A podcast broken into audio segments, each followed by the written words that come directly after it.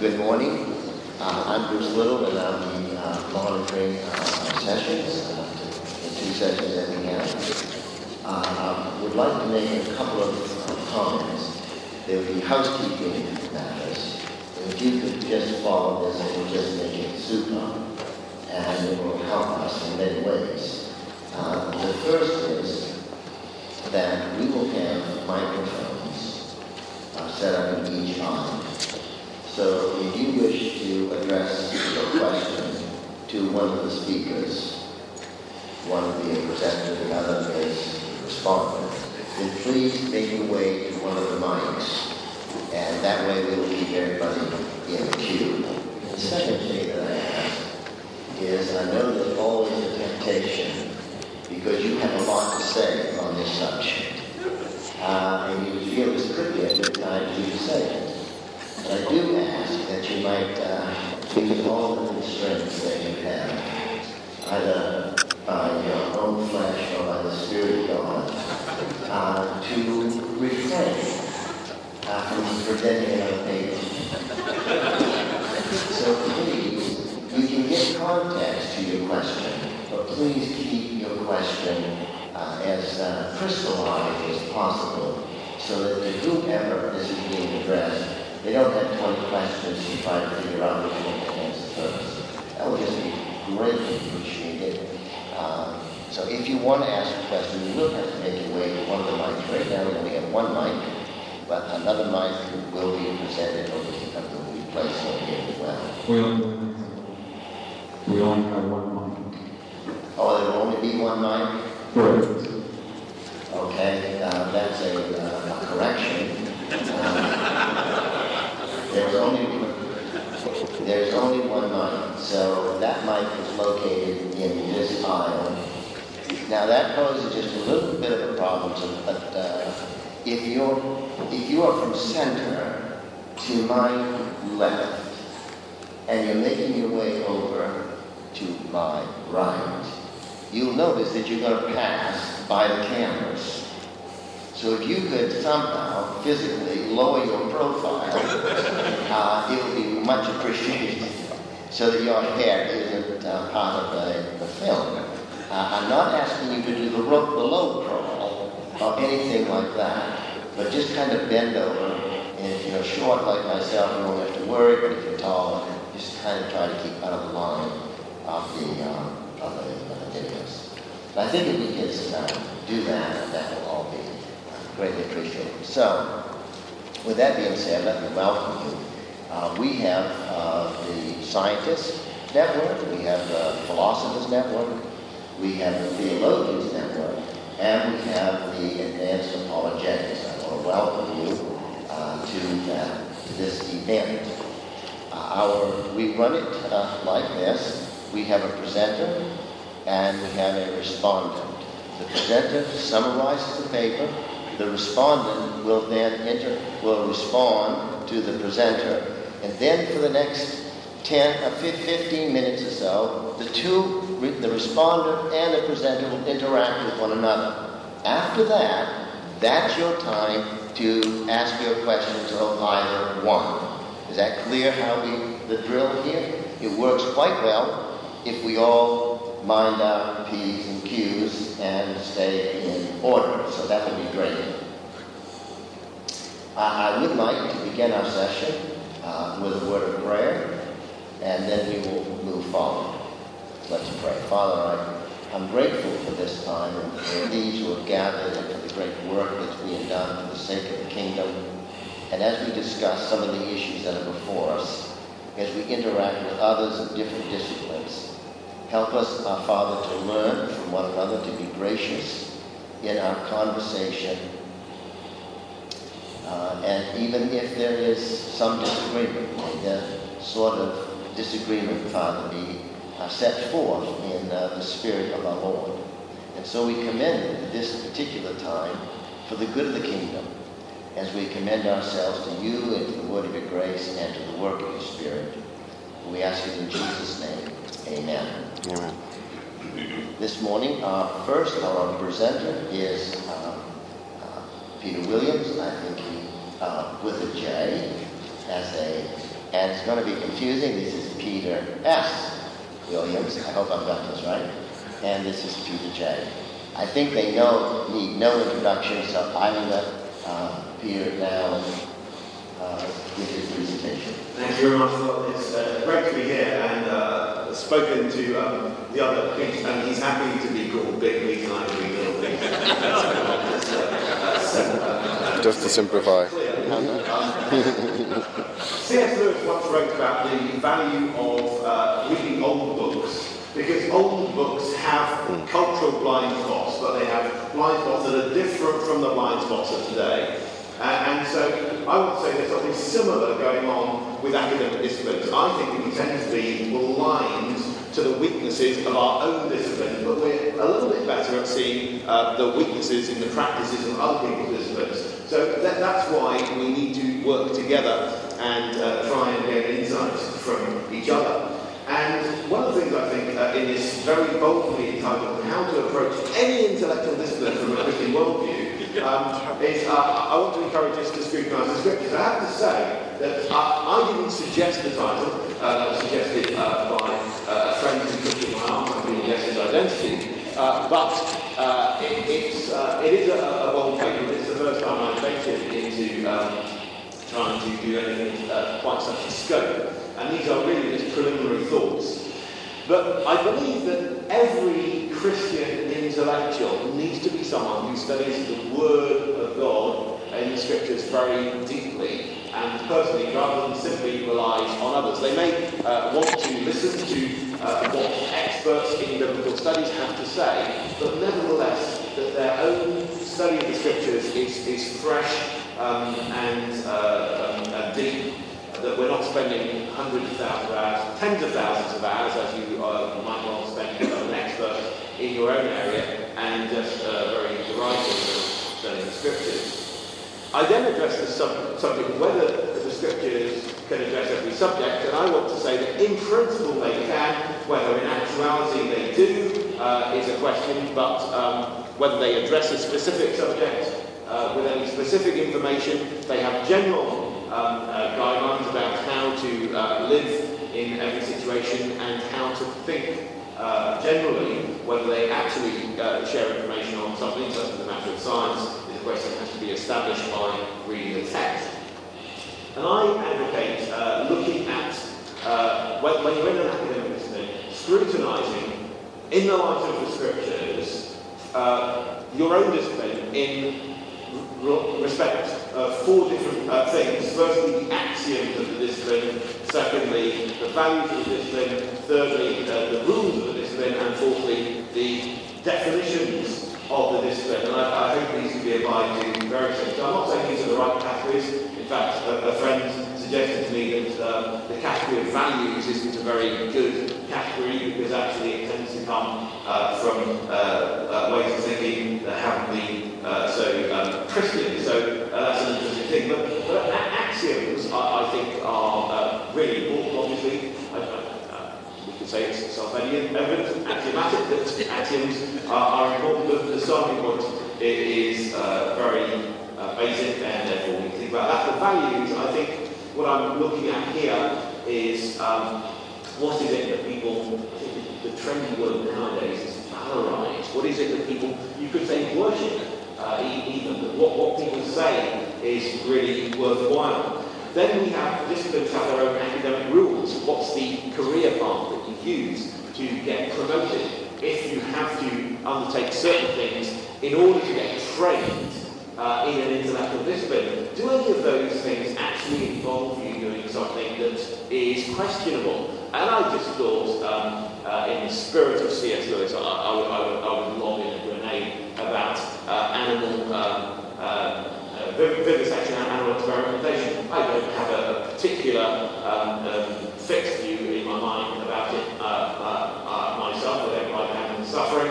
Um, but I think that if a particular career path, I do know people who had to take career paths within biology and have essentially had rather thrust on a certain amount of pressure that they should do animal experimentation. Well, uh, of course, what can happen there is you, you, you get rather uh, caught up in the way that this discipline works early on, you get someone to compromise, and there's a certain selection that goes on. So that when uh, it, it, may well lead to a bias within the leadership of the discipline, where, of course, everyone who leads in the discipline happens to agree with something right, because they actually all have to do that early on in the career path. Now, I don't want to get caught the, the.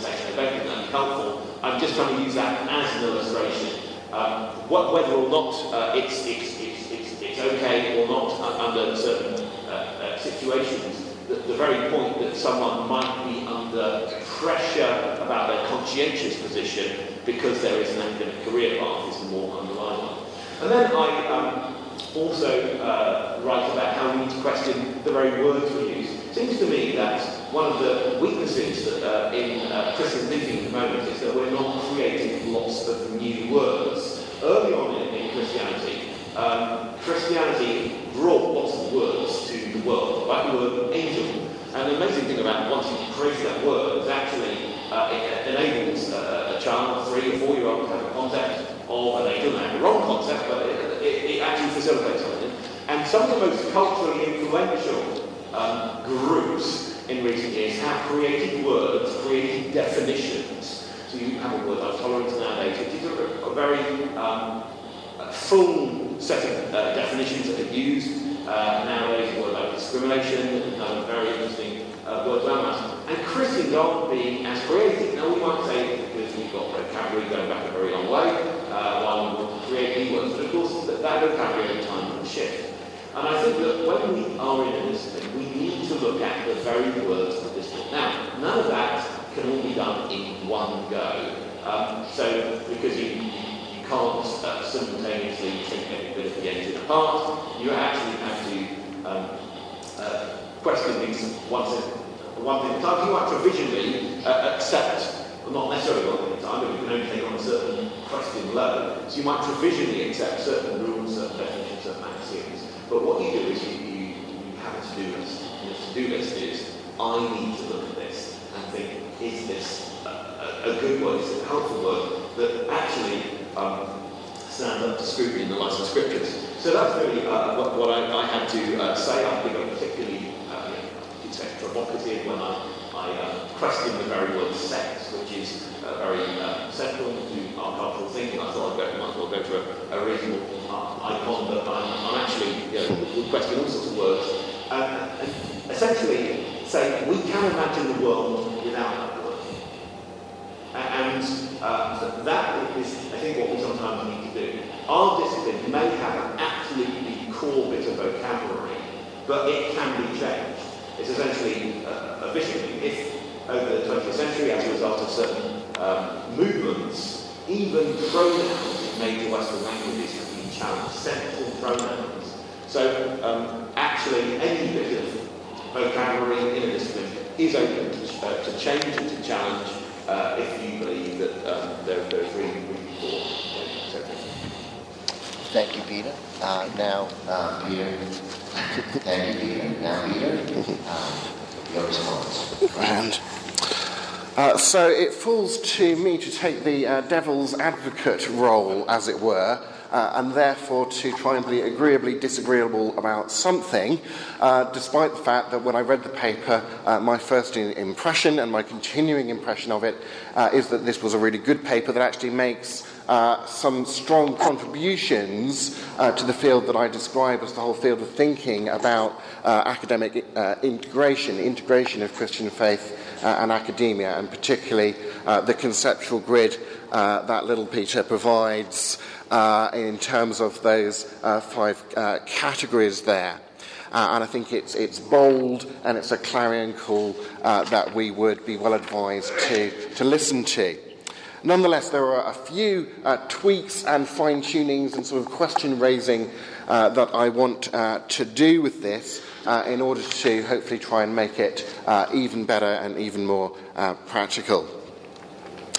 So, uh, when uh, Peter is talking about uh, scrutinizing Scripture for its uh, particular teachings and general principles, uh, and then approaching our academic subjects uh, in order to reconceive them sort of from the ground up and in these various categories that he mentions of the axioms, values, rules, and so on, I think it's clear that what he means is um, a process of um, hermeneutically responsible reading of Scripture, uh, rather than, of course, a, a naive uh, or simplistic or uninformed or what have you uh, reading of Scripture. Uh, I do have a spelling mistake uh, at the bottom page one. I do not mean a hermetically responsible, as if you have to do this in some sort of germ free environment. Um, the word there should be hermeneutically responsible. Um, so, what it's really saying is, is uh, ultimately we uh, should be reconceiving our academic subjects in the light of our theology uh, I think. And as I point out, theology is by its nature, I think,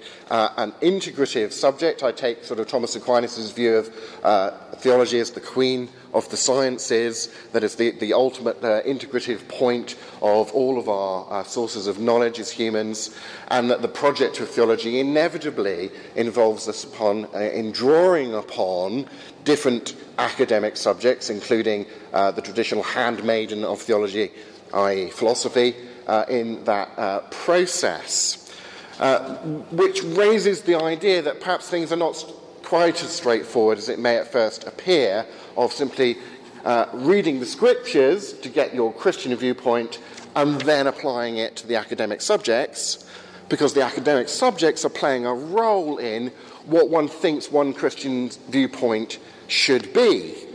So uh, ultimately, I argue that there needs to be uh, what has sometimes been described as the hermeneutical spiral or a, uh, a sort of um, iterative process involved in this uh, move towards uh, integration of one's faith with one's uh, academic subjects. So, our academic disciplines do inevitably, and I think uh, can, not only can and do, but, but indeed should play a role in our reading of Scripture that our reading of Scripture is ultimately bound up in theology, which is by its nature uh, dealing with information from other sources beyond simply sort of reading the words off the page, as it were. Uh, and my third point that uh, Christians uh, obviously do, and I think sometimes you know can uh, legitimately, and I know we might uh, discuss what we mean by legitimately here, and if I had uh, space, I could have perhaps been more careful about what I meant here. Um, but there's a sense I want to hold in which Christians can legitimately disagree on occasions about what Scripture means. That, that there are disagreements in the Christian community that are uh, disagreements within the Christian community.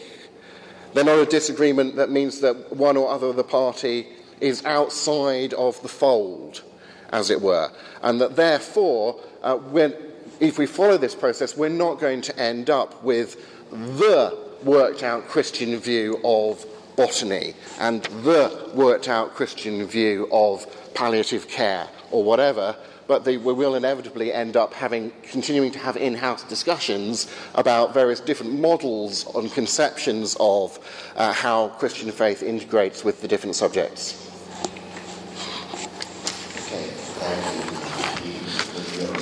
Yeah, I'm probably going to stay seated at this point. Um, thank you. I'm really grateful kind uh, response. Uh, and I want to just clarify something because um, one of the things I think Peter's concerned about is the um, idea that I might be advocating that someone simply reads the scriptures in a naive way and that will uh, essentially give them enough to be able to um, look at an academic discipline and you say how we need to look uh, in the light of various other things. I, I, do want to just emphasise the phrase I talk about active scrutiny. Um, and a, a, a, biblical word might be the word meditate. Um, meditating down like you're turning something over and over in your mind, looking at it from many different angles I, I found uh, with um, I use Fernando's uh, expositions that he's been turning over the scripture in his mind. He's, been, he's looking at things from a different angle from the way uh, I would, and, and that scrutiny can often be informed by you know talking to other people, getting other perspectives, and so on. So I don't mean just uh, you know a naive reading, but I do mean an active scrutiny. But when it, it could be saying, well, we need to look at these in the light of our academic discipline. So when you start naming an academic discipline like theology, and to co-lead the Theologians Network, you have to ask various questions about how helpful theology actually is. I mean, theology, arguably, isn't that helpful a word. The word theologian, less helpful because it sets up a particular group of people as having a particular um, uh, role in, in, society, which may actually um, mean that everyone thinks I don't have to be a theologian. Uh, and, and, and, so we've got to look. I'm, I'm, not saying that the word has no place, uh, but I just think with any of these words, we need actually to scrutinise them. Um, and so whether it's uh, hermeneutics as an idea, um, often the discipline of hermeneutics stresses the distance between a text and the person who receives it, when the scriptures uh, are more um, commonly stressing the proximity of the Word of God to the individual. Some of the, uh, the, the, Word of God is addressing someone. Mean, sometimes the New Testament will talk about, I think, the book of Hebrews, how something from the Old Testament is addressed to those people in, that the writer of Hebrews is writing to now. And so we again, rather than bringing the discipline in um, to the process too early, I think uh, what I'm trying to argue is for bibline blood uh, that, that we actually have spent so much time scrutinizing. So, uh, you know, a discipline like philosophy really can be a very, very helpful thing in terms of making you think more clearly, think more logically. Um, this is all uh, very biblical, uh, but um, the way the discipline of philosophy comes in is it, it, has to be established by Scripture. Obviously, the word philosophy tends to come up for bad press in the Scriptures, but, um, you know, I would say the law of non-contradiction um, is really affirmed in the scriptures in a text like uh, 1 Kings 13, where the prophet who thinks that God could say A and non-A, um, you know, that you should return by the, uh, shouldn't return by the same way, and that you, should return by the, uh, uh you know, the same way. Both of those words could be prophecies from God, actually uh, gets the death penalty. So, um, yeah, it's a very serious way of establishing that, but, but I, am trying to do that from within a text of Scripture. So I'm, I'm, trying to say that obviously there is, there is hardware, there the brains that God's given us, there's the whole environment which we bring to understand the Scriptures, um, uh, but I'm wanting to say there's a lot of induction going on here in the way that we uh, work towards a proper view from, uh, from the Scriptures. So I, I, think those are the things I, I would say. Uh, uh, oh, uh, one, one more point, which is just about yeah, Christians legitimately disagree about what uh, uh, Scripture says. I, I, want to say I, personally um, should not be judging other people for having certain interpretations that are different uh, from the one which I have um, conscientiously come to conclude is correct. That's different from saying that we can both legitimately be right. So I want to say, whatever your view of baptism is, that the, the view of um, the you should only baptize, let's say, believing adults, and or you and you should baptize um, covenant uh, children and covenant parents or whatever. Those views uh, may both be ones that we should uh, um, um, be accepting of people who hold that, mm. but to say that they're legitimate um, could sound to me like um, at the judgment day, God is going to say, well, you know, they're two equal alternatives, you know, there is, and I, I don't want to say that. Hmm. Um, so in, in, that sense that um, I, I may say I, I'm not sure which of these two interpretations is correct. They are both legitimate in the sense that they do not contradict another part of Scripture, and so they are allowed within uh, Scripture. I'm, I'm, I'm, happy with that. Um, but there are certain sorts of things which I would want to say we should be to- uh, we might want to tolerate in ministry context of each other, uh, and yet not say I want to affirm that they're legitimate. So that's maybe just being a bit picky about use of, use of, of language, but um, uh, very grateful uh, to the creative response. Have yeah, sure. Well, um, uh, far be it from a philosopher to take issue with someone being picky about the use of language. Uh, so I'm, I'm, fine with that. And, and I think um, that, that clarification uh, means I think uh, there's agreement between us on that point. I, I do not, of course, mean by saying there are different legitimate interpretations that both interpretations can be true. uh, we would go back to the law of non-contradiction. If there, there's a difference between them, uh, only one of them at best uh, can be true. Uh, although both of those interpretations could be false, maybe someone could come up with uh, a third one. And, and, and occasionally, someone uh, does come up with a, a, new interpretation of something, a new way of thinking about a particular scriptural issue um, that no one has thought about before. I mean, it, it, astonished me a few years ago when I read um, William Dembski's uh, book on interpretation of the fall uh, and his uh, use of Newcomb's paradox and philosophy and, and working it. Uh, he presented what seemed to me to be an entirely new way of thinking about the issue. Whether or not one agreed with it, um, here at least was good grief. After you know the church thinking about this for 2,000 years, um, here comes along someone and says, well, here's another way of, of thinking about the issue. that we now have to all sort of take into account in the, the, the range of views and, and, yes, try and work out which view we think is true, um, whilst holding with fellow Christians who hold uh, different views um, with uh, charity, as it were, uh, particularly, you know, the um, uh, in essentials unity and, and in more sort of tertiary uh, issues. Um, uh, we want to be uh, careful in sort of drawing the lines of when we start saying people are heretical, although I think we do need such, uh, such lines, uh, as it were. Um, so I think there's a fundamental agreement on uh, what we're meaning by, by legitimate.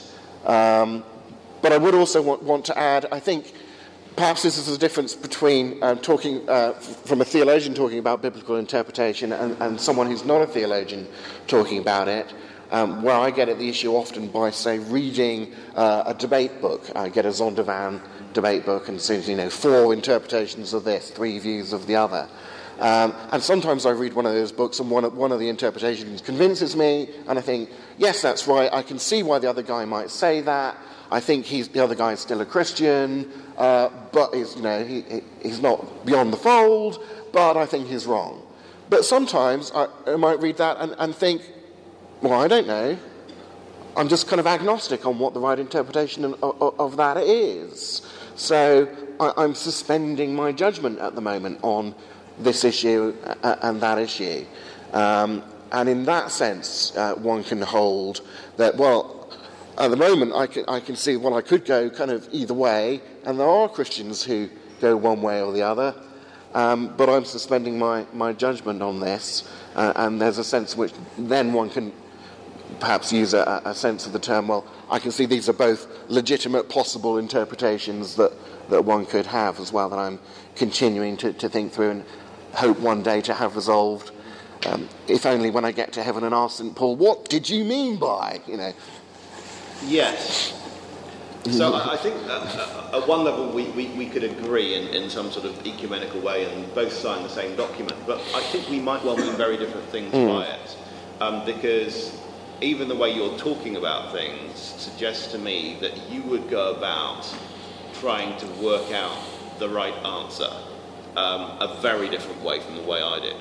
Um, hold the microphone. Sorry, thank you. Yeah, um, uh, just to say, I, I think people would be probably looking for answers in a very different way from the way I would. Now, of course, we each have our own callings and mm. uh, disciplines, and someone who's trained as a philosopher will want to use uh, you know, philosophy, someone trained in biblical languages may want to use more training in biblical languages. But um, I didn't start learning Hebrew until I was 20, uh, but I got my first Hebrew dictionary when I was 16 because I thought if God has given us the Bible, mm.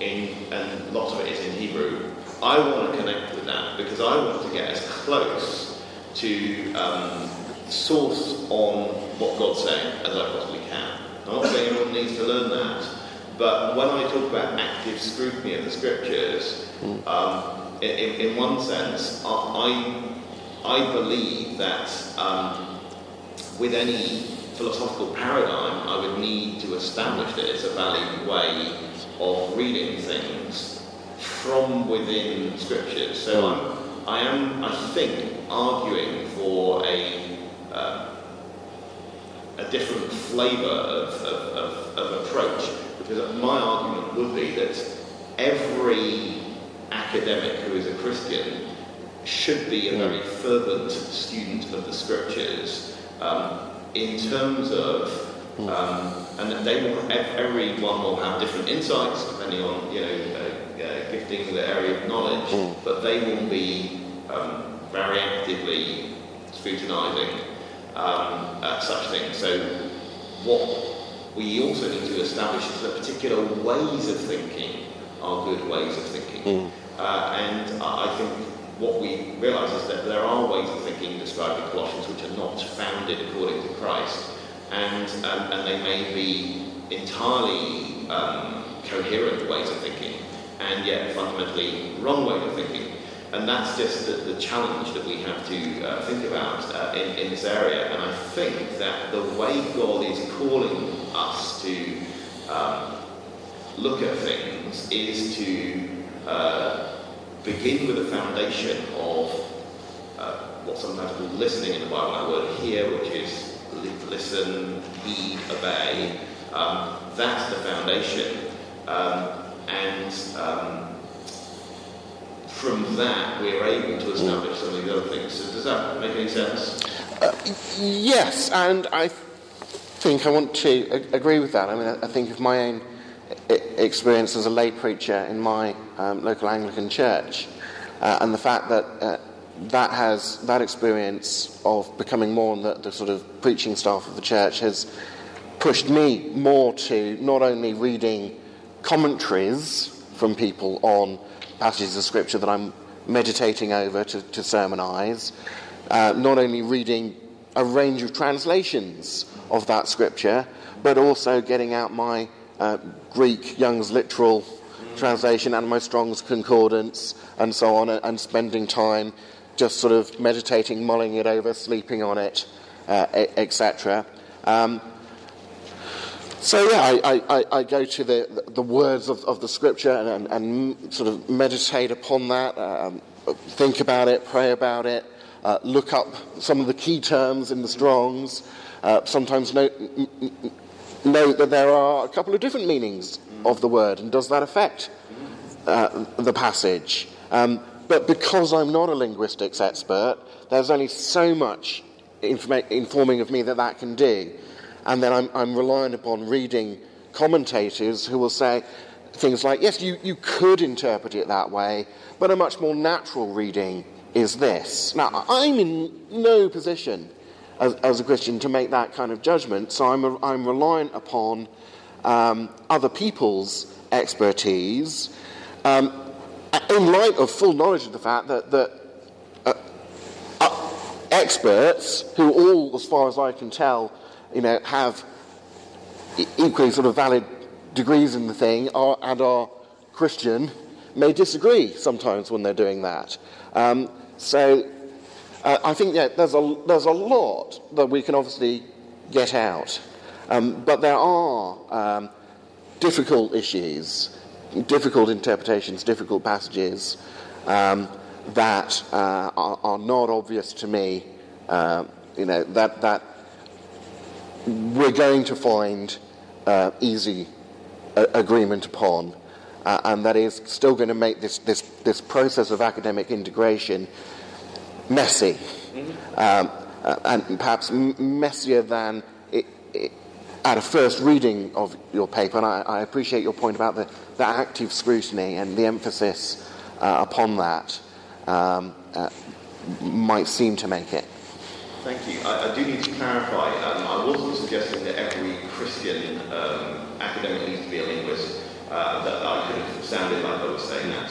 Um, and, and really, I am um, talking about um, the sorts of insights into the way the scriptures work that you can get from uh, reading um, in a translation and um, the the fact that as you uh, read more and more, you get to know more of the mind of God, um, and uh, that's very important. I would say um, I'm concerned when um, there's too much appeal to um, consensus of experts about, uh, or this is seems to be legitimated by lots and lots of people who've got you know lots of uh, uh, qualifications. Given that um, at least according to um, the Bible, uh, the, the, top Bible experts um, uh, didn't get who Jesus was, and they should have done.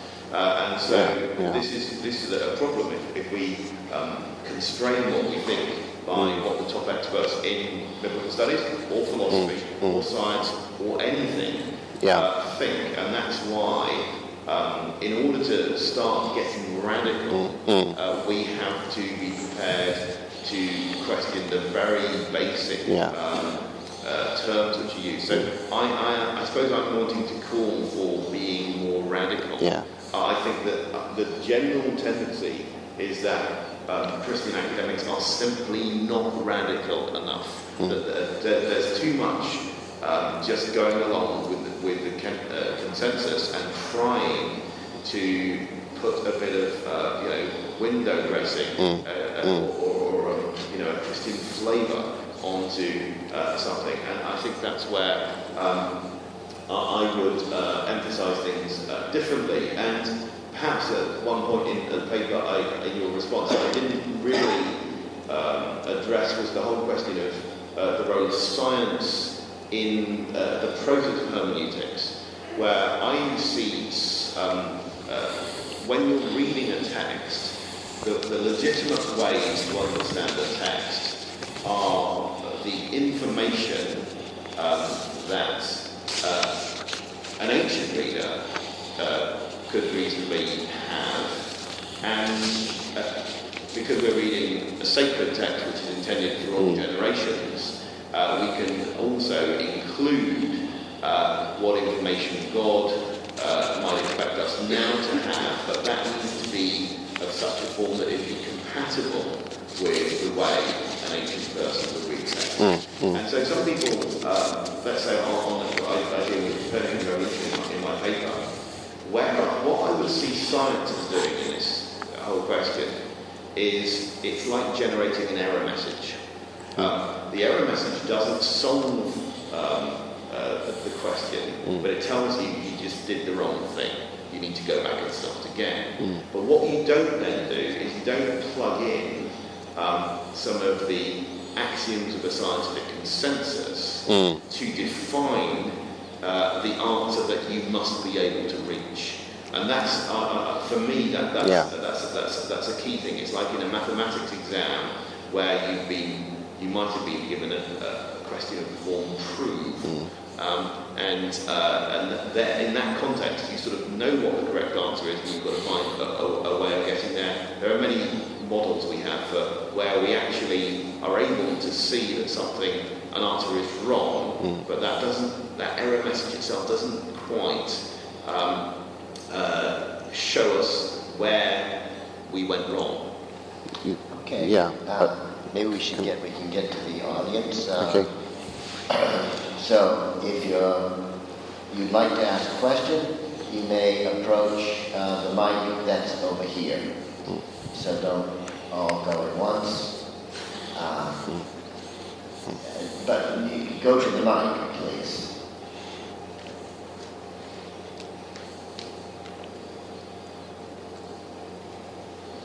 It's great that you came to the sciences in the end. but I think that's a very special subject, especially for the sciences, because the sciences claim to uh, be the basis for all of science. And so theology and humanities have to conform to the scientific results and to say, if science gives you an error message, uh, then theology has to reconsider. So that sounds to me like science is the referee for theological interpretation to some degree. I think you, you would have to uh, uh, be more clear on that issue probably. And then, of course, science and uh, humanities start usually assumption, etsi Deus non daretur, uh, methodological atheism, as if God does not exist. While the Bible says, the fear of the Lord is the beginning of wisdom. So how do you bring that together in your axioms, in your starting points? And then how do you use that as the error message and who is the referent for what? Like scientists have a problem with evolution versus young earth creation, we have that every year in our network. So this is big issues and not easy to solve, which has the authority. Right. Well, uh, maybe I'll start with the question of the age of the Earth. It's very simple. Uh, um, when Jesus says um, the end of the age of the earth is going to be, um, there are some people standing here who will not taste death until they see the Son of Man coming in his kingdom. Uh, so, um, of course, I'm taking the other, the opposite, the, the final end of the earth. Um, now, if, in AD 60, certain interpretations of that uh, would be possible, uh, which uh, may not be possible now if you believe that the earth is had there actually been 2,000 years since Jesus. Now, course, you could say no, there haven't been 2,000 years since Jesus uh, was uh, here on earth. You could deny those last 2,000 years. I think quite an difficult um, uh, exercise. Uh, uh, but that's where I think it's um, an error message would be generated on the view that said the earth has ended. You see I mean? Now, I know no one holds that view, uh, but uh, it, that's where our knowledge external to the scriptures um, tells us that um, what we cannot do is hold the view that Jesus said the world would end and the world hasn't ended and what Jesus said is correct. That's what that, that's basically the, um, that, that view becomes impossible. Now what I may be able to do is I may be able to say, but the Son of Man coming in his kingdom does not mean the world ended. Or, uh, you know, I might be able to uh, argue that there, one of the disciples somewhere is hidden somewhere is still alive. Is the case. Uh, yeah, but so, so this is where I think your ex- uh, things which you rationally believe, external to the scriptures, feed into the question of what may be a legitimate interpretation of the text. Um, and, and external knowledge uh, is meant to play a hermeneutical role. For instance, for instance when uh, Peter's at Pentecost, he uses the archaeological knowledge that his hearers have that David's grave is still with the people uh, as part of uh, a way of interpreting Psalm 16 to say, and by the way, the person talked about here when it says, You will not let your Holy One see corruption, can't be David. So I think it, it, the, the, Bible does expect us to use information external to the Bible in understanding it. Um, my, so that's, that's the sort of thing I meant by um, the error message, but I think that's different from allowing um, what a current consensus in a discipline uh, to tell you what a text must be saying. Yes, absolutely. So uh, you're not giving those sources of knowledge from outside of Scripture uh, a, free pass or, or, sort of automatic authority over uh, over Scripture, but rather an authority in, in, helping us to understand when we've gone wrong in, in, in interpreting Scripture. Um, so I mean, uh, that's why, particularly, I, I, was drawing on some of the, the, the, quote I have from Alvin Plantinga in my response, um, where Plantinga, in talking about the integration of, of the faith and the sciences, says when there's a, a conflict between our grasp of the teaching of Scripture and current science, uh, and, and, I think he's indicating there that both of those grasps of the book of God and the book of nature are, of course, our fallible grasp of. He says we can't assume that it's our interpretation of Scripture that's at fault. Um, it, it, could be that, but it doesn't have to be. Um, so there's a, there's a question of um, how strong do we think that that apparently con- con- contradictory information from some other discipline is, and how strong do we think how the, the correctness of our particular scriptural interpretation is, and then there's the the, the dialogue be- between them. But, but, it is such that it, you could, for example, think that you've got a really strong reason for taking a biblical interpretation as being the best one that appears to contradict something from another discipline outside of Scripture, um, but that you think actually, after looking at it and, and um, thinking through that subject from the ground up and not presuming that atheism is true at the start and so on and so on, the, you know, maybe the consensus of the the discipline is and so on, that one might say, actually, I think the reasons given in that discipline for the viewpoint that appears to contradict what I think Scripture says is actually really weak. So I've got, say, weak scientific reasons for thinking X, but very strong scriptural reasons for thinking not X. And, in such cases, I would let my um, scriptural interpretation trump the information, the apparent information from some of the other disciplines. So, as you say, it's not um, that we have scripture and then you, you just allow the other disciplines to kind of play a referee role. It, it's, although you, you, you do do that, but you, as I say, it's, it's, it's this integrative process of trying to put all of our apparent sources of knowledge together whilst taking account of the, the differing strengths and weaknesses of those sources as fallible human projects. Yes, I, think I might just clarify that I, would want us to see the, the, scriptures as sovereign. So if there's a conversation, it's a conversation the other disciplines are on their knees or whatever mm. before an absolute sovereign. Uh, you know, and, and that's where I, I just think that that does generate a different way of um, looking at, at these things. It's, so you would put scripture as the final um, referee? Oh, absolutely. And, you know, maybe even the term like referee doesn't quite give enough mm, sense mm. of sovereignty.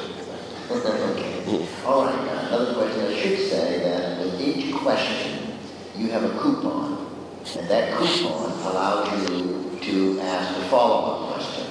So just so that you know that. Sorry, let that be known earlier. Um, yeah, uh, Andy McIntosh Leeds. I just want to ask, um, maybe Peter S. Williams, because he put in his rebuttal um, that he agreed with Peter that Stephen Jay Gould was out, non-overlapping magisterium was not a position to take. And then you went on to say that you could have a number of views, right? Mm. And I know you've actually touched on this in answer to Alex's question, but I don't think you went far enough in addressing how, in fact this is for both of you, how you actually assess which view is right. Mm. You give the impression in your paper, Peter S., that you know all the views could be equally valid. I don't think you're saying that, and I'd like no. some clarification on that because, as Alex said, you know these are huge issues we're grappling with. Mm. And we need to have a theology guiding us as to how to get to the right biblical answer. Take me on age of birth issues, obviously. That's where it really comes. Right, thank you. So, um, this is to both of us, but we'll, we'll have to iterate our reply as well. Um, are we in, in, in agreement that the, the, sort of Stephen Jay Gould NOMA thing uh, is, is out of the window? I'm assuming that we, we, we are on that. So we are on that. Uh, I thought we were.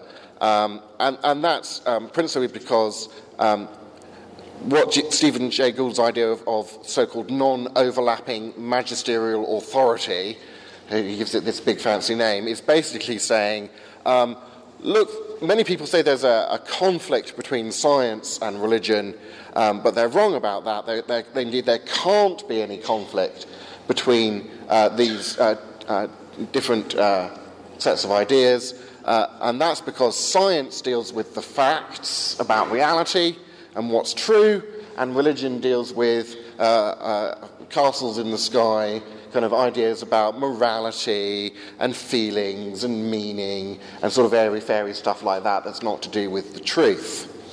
uh, and uh, I think uh, that is um, just an obvious mischaracterization of the contents of religious belief, apart from uh, also a, a, an overblown scientific uh, way of thinking about the competency of science, the sciences, natural sciences as, as subjects.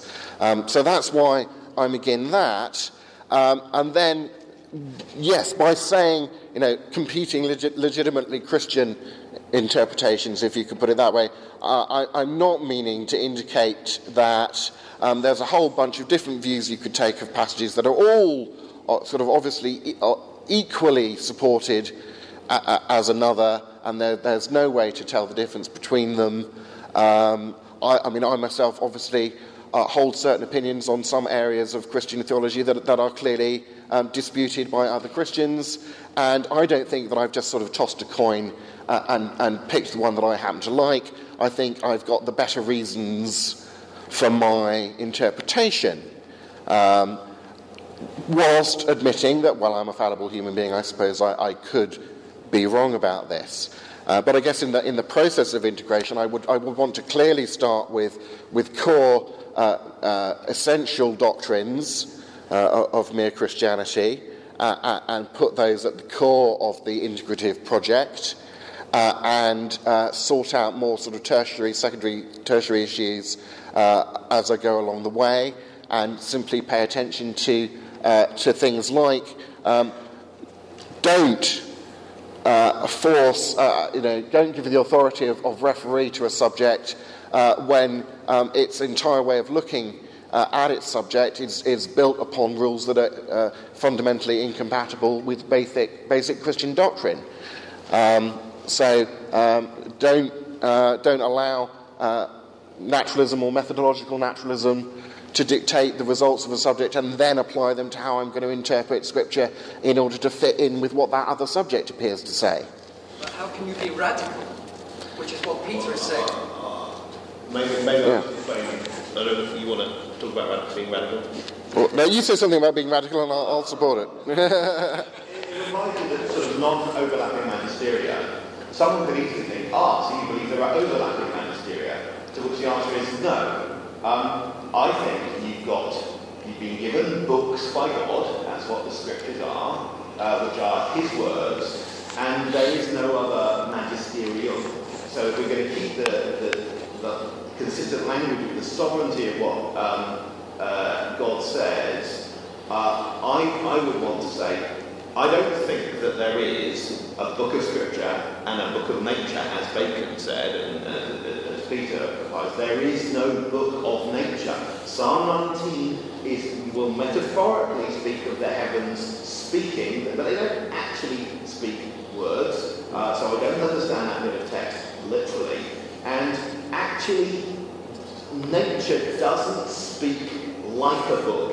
Uh, well, a, somewhat like a book, but it, there are also disanalogies. So you mustn't push the analogy of um, the way nature speaks to be uh, to give it the sort of clarity that uh, Scripture as a book speaks with. So I, I want to uh, say, let's not draw too many parallels. So when uh, Bigby is using words like integrating, to me it sounds a bit like, well, there's going to be a merger between Barclays Bank and my personal savings which would be an asymmetrical merger. How can we keep the um, asymmetry uh, of the fact that we're not integrating two equals. We're not having a conversation mm. between two equals. We have a sovereign king mm. who has spoken words to us, and our responsibility is to listen and heed mm. and try and uh, understand how these other hmm. things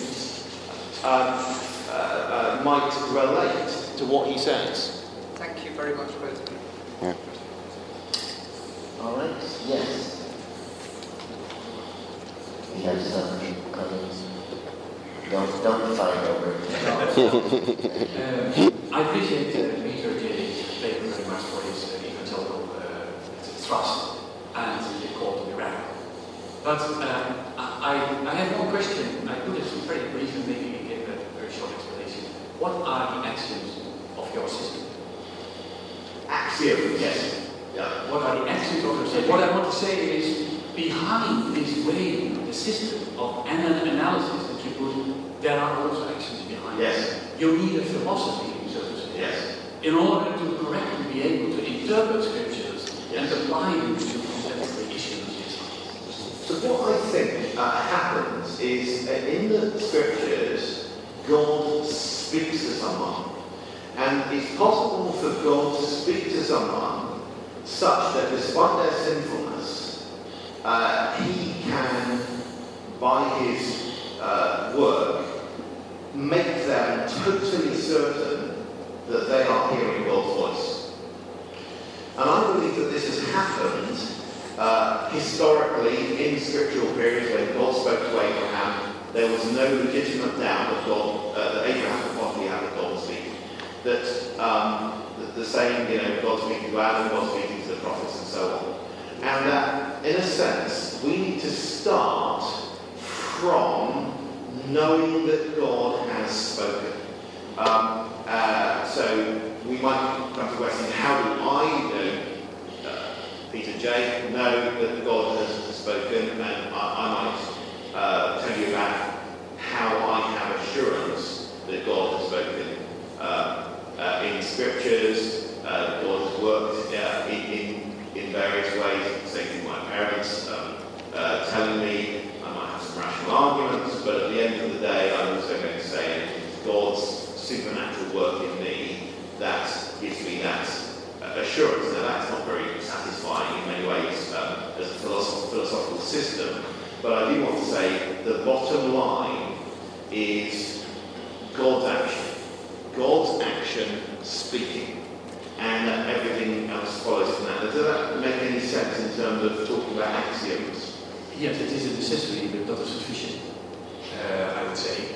Uh, because I think the spirit and the internet needs to make us contemporary in the sense of those, the, the, the speakers and writers of the Bible.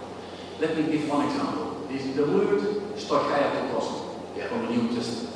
There is no translation what really renders what it means. Because you need to know philosophy of that age in order to understand and to try to translate it into our contemporary situation. Yes. And this is what I mean, you know, this whole system, I, it's helpful, it's a helpful thing, but there is more in a kind of cosmology, if you like, that we do need to make biblical teachings fruitful for our scientific.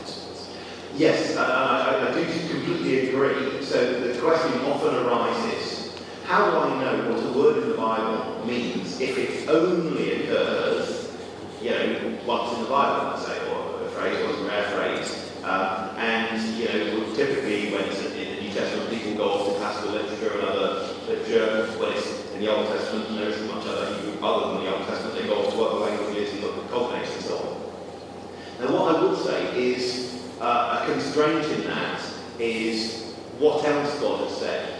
So, if we know God's spoken in the book of Colossians, then whatever I take this to mean is constrained by the things we know God um, has uh, has said. Uh, but absolutely, God has given us our minds, our telescopes, our dictionaries, so that we can understand more um, uh, of, of, of, of His world and, uh, and His word as well. And I do think that um, Scripture gives us legitimate reason for appealing to extra scriptural knowledge in interpreting Scripture. I tried to give that example from Peter of Pentecost.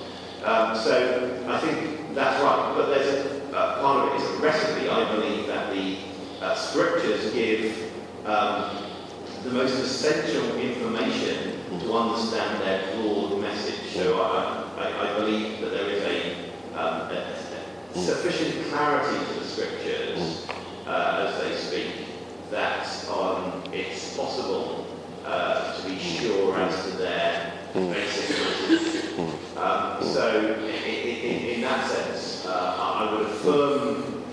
I, I think extra biblical knowledge is fascinating. We should try and engage as much of it as we possibly can, but um, I just want to make sure that it's in the right place within the system, and uh, therefore, my going to uh, Greek philosophy to find out what the strains of the Caution means, my going to um, uh, other uh, sources of information is definitely seen as, as a handmaid once I've got the main bits in place.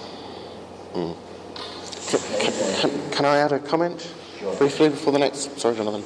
Well, as Um, you're doing that, let me just Yeah. point out, uh, I hate to do this. If I were living in God's realm, I wouldn't have to do this, but we only have 10 minutes left. Okay.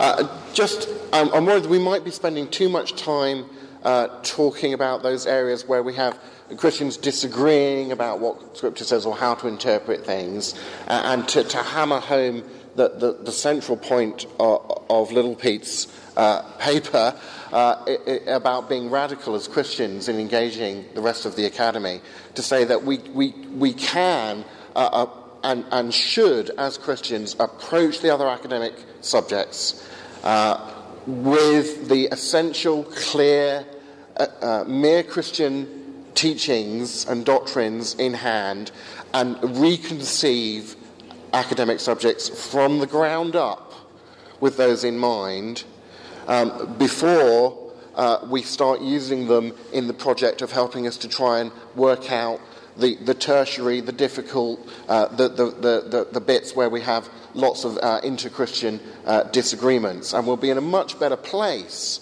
to uh, get, the, uh, get correct error messages off the other sources of knowledge, as it were, if we do that than if we don't do that. And I, th- I think that would be uh, a, a, key point to take away uh, from Pete's paper. Okay, thank you. Uh, yes. My question pertains to the epistemological system that one should adopt for discerning a question like the age of the Earth, for example. So, um, as a biologist, I have no expertise whatsoever in geophysics, and so I'm not, I don't have the competence or the training to evaluate this question at a scientific level adequately. Um, I can look at different scientific arguments that the younger and the older people make and say, oh, that's an interesting argument, that's an interesting argument, but I don't really have the background and context of the overall literature to be able to make my own conscious judgment on the scientific evidence pertaining to those questions. Um, so if one were to adopt a younger persuasion, um, it seems that that invites the derision of the scientific community. And I actually don't mind being derided by the scientific community if I'm confident in my position and I think I can defend my position as a design. But I do think I can defend a younger viewpoint scientifically. What, how do you deal with that issue? I, mean, I think it gets probably more specific than this session really is, is, is, is mm. aiming to do, because I think we have different epistemologies uh, and come to the same conclusion, and you can have uh, the same epistemology and come to opposite conclusions, because really these sort of things depend on specific studies, specific things, and and yeah, the sort of uh, conclusions you come to. I'm not sure that the epistemology would really um, uh, mm. define it. So the, the, epistemology I am advocating is saying, uh, let us start with God has spoken to us uh, and uh, give that a sovereignty in everything and go out and radically from that and question anything. And the great thing is, if you question, you know, whether Jerusalem fell in 1870, mm. and you find out it uh, did fall in 1870, you've learned why we think it, it fell in 1870. And, and so, uh, you know, it's, uh, it's like the, the, man who told his son, you know, when, when he died, he find treasure in the backyard. Of course, he, he dug in the backyard, didn't find it. And of course, he had great crops mm. afterwards, treasure. Mm. And, and so I think that for us um, to dig over and question something, even if you end up saying, yes, it's really solid at the end, that's a really worthwhile exercise. But I, think it is our duty to be, um, uh, to see ourselves as radical questioners. But if, if, if one adopts a uh, radical French position, and in the public setting, there are asked how they defend that position scientifically, and as someone with expertise in the relevant subject, I wouldn't be able to do that. I, would want to distinguish between um, taking a radical questioning viewpoint and always adopting radical conclusions. Uh, so uh, my conclusion that the English exists is, you know, uh, something I'm, I'm, very much with a consensus on that. Uh, but, you know, uh, uh, I want everything to be open to question. There are some things I'm not going to spend much time questioning because I don't think there's much value in it, but in principle, mm. everything's open to questioning. Yeah, yeah. thank you. Uh, next. Um, Peter J. raised the question of terminology and how Christians don't coin words anymore, hmm. but they used to in forms of Christian theology. And you give examples that others in our culture are coining them, um, or at least redefining them in terms of tolerance and uh, discrimination, I mentioned there are plenty others, mm. of course. Are there any words that you would like to coin that you think there's a lack of a word that we should start to be a trend and start using that word? Yes, thank you. what a lovely question. One, of my words I'm trying to get started is the word sexualist, which basically refers to hmm. anyone, Christian or non-Christian, who sees the world uh, basically in, in sexual categories. Um, so, uh, you know, that, that to me, you know, um, everyone, you know, lots of people nowadays are, are um. And, it is, to me, it's like a religion, and, we ought to be able to have a name for that religion, to be able to describe it. Um, so, so that would be a case. But I also think we need to go back to some of our core programming about the word marriage. Marriage hardly occurs at all as a word in the Bible.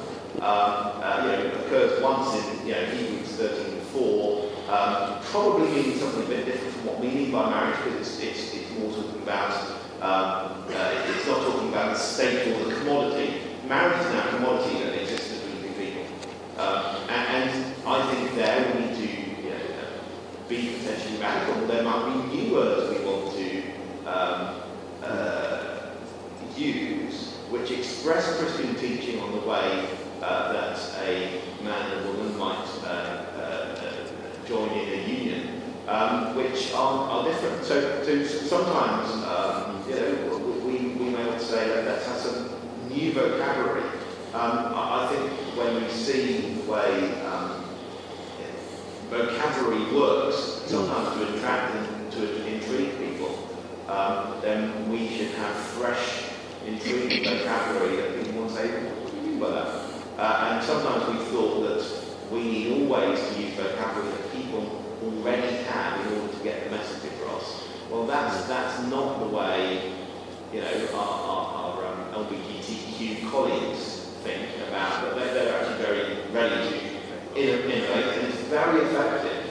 Um, and uh, so, so there's something can learn from them. Okay, thank you. We have one more question, I think, um, and we have time for that. I'm Daniel Hill from the Philosophers Network. Thank you very much to both Peter and Bruce. This question picks up on something that Peter J said. So you accepted Bruce's description, Peter J, of the Holy Scriptures as the referee in our discussions here, but then in the singular, of the referee. But then you also seem to indicate there are other referees. Our sense experience knowing the world hasn't ended, the law of non-contradiction, so on. So I wonder if you could uh, clarify. Yes, uh, so I think uh, uh, I would want to begin with um, the act of God speaking to us, which um, can be outside of the scriptures. So, for instance, God spoke to Elijah things which are not recorded in the scriptures, but, but that he really did uh, need to uh, listen to. And so I believe that um, there is an absolute when God speaks, every, let all the earth go silent. Um, it, and, and, so I don't want to make it sound like lots of referees, but you see, God um, sometimes speaks, and sometimes he is silent. He speaks to Abraham, and then he doesn't speak for a while. Uh, and what's Abraham supposed to do? Um, uh, you know, uh, well, actually, uh, there we have the amazing delegation that happens that when God makes the world, he names the uh, he, names day, but he allows Adam to name the animals. You know, and, and so what you realise is he's delegating um, choices um, uh, to us. So in terms of um, what we do, what we are think, he's given us raw materials that we are supposed to work with, um, whether it be iron in the mountains or um, logical principles that we can infer from the way the world around us works. Um, th- th- th- those, are things. So I do think that we are able to get um, knowledge from um, outside the scriptures. That really is um, the case. But that's different from saying there are a couple of different referees. I don't really like that uh, uh, uh, analogy because it doesn't give the absolute um, sovereignty and primacy to the time when God's voice booms from the mountain or speaks with a small, still small voice or simply is there in the scriptures for us.